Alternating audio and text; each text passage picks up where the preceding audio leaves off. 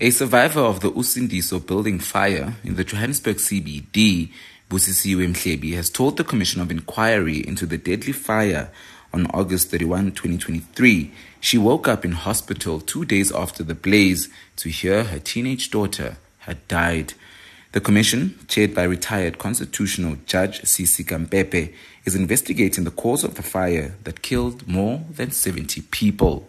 Mhlebi said she jumped from the fourth floor with her partner and two-year-old child on the day of the fire, and her daughter stayed behind.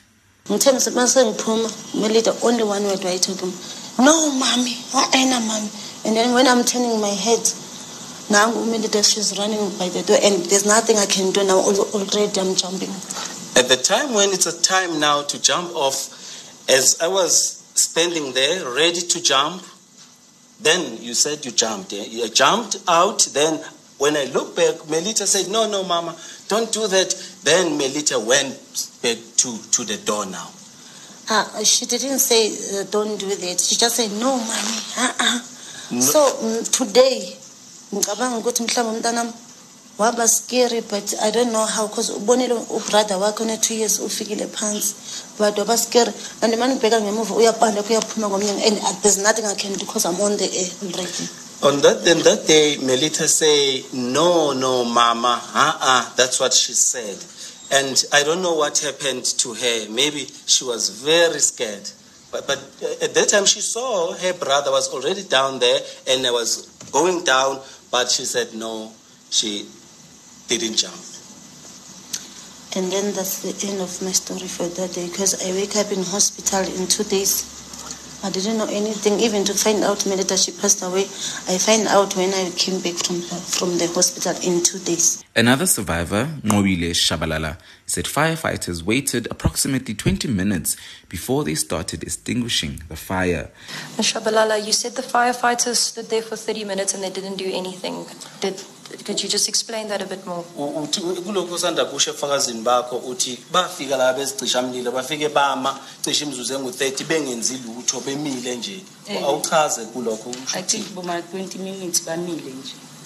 Eh. I think lo 20 minutes. omunye uma sesisondelile lapha eduze uma akhuluma lo munye uyakhuluma isuthu athi kena amanzi awekho kuphi? Etruckini le ebeze nayo I think for 20 minutes they stood there, but I heard one of them, he was speaking Sisutu and he mentioned that he- on their truck there was no water. So the truck that they used, there were no, there was no water. yaqala inside. phansi futhi yabuyela emuva back le babuya khona ethe masibuya ibuya in- inamanzi le beyifike nayo beyinganamanzi le enye beyine half ye tank yamanzi So that truck went back to get some water, then come back because that one was empty. The other one was had, only half of water in, in the tank.